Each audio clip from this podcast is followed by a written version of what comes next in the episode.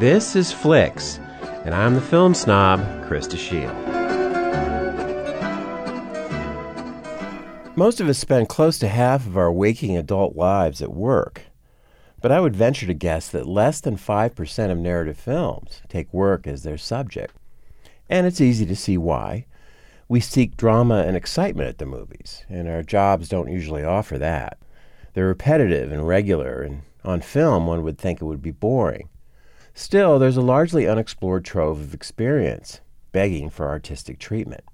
German director Thomas Stuber has met that challenge with his second feature, In the Aisles. The picture opens in a mood of mellow humor.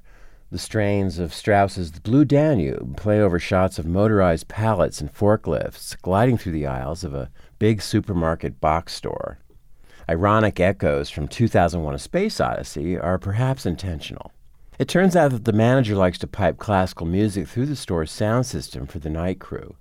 As the story begins, we meet a new member of that crew, Christian Gruvert, played by Franz Rogowski, who I'd seen before in two excellent recent German films, Victoria and Transit, and who bears a strong resemblance to Joaquin Phoenix. His character here is withdrawn, doesn't speak very much, yet pays close attention to what others say, as you can tell by his intense eyes and calm expression. He's assigned to be trained in his new job by Bruno, a gruff but extremely patient man played by Peter Kurth. The gradual development of friendship between these two is one of the film's fine touches. The weary company veteran who used to drive trucks before the supermarket chain moved him to his present position managing the beverage section, and his quiet, enigmatic pupil communicate through low key conversations during their breaks, the older man understanding a lot about Christian without having to be told. Christian soon finds himself falling for a woman working in the frozen food section named Marion, played by Sandra Hüller, who you might remember as the daughter in the award winning comedy drama Toni Erdmann from a few years ago. She teases Christian, calling him newbie, and then flirts with him a little. Christian eventually learns that she's unavailable, but it doesn't change his affection for her.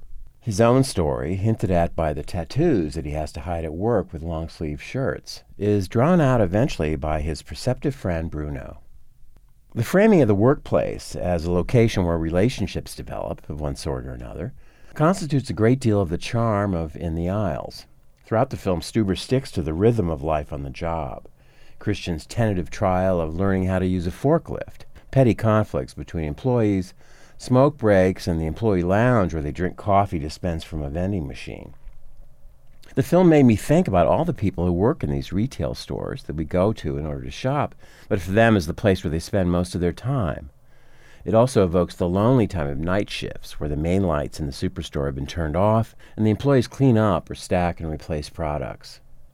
This vivid depiction of real life at work, which has its pleasures and pains, forms a solid basis for the film's personal drama. The mood varies from the humor of the opening scenes to a more serious tone, all infused with intelligence and gentle humanism.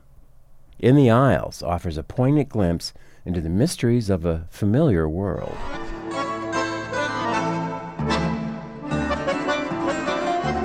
This has been Flicks, and I'm the film snob.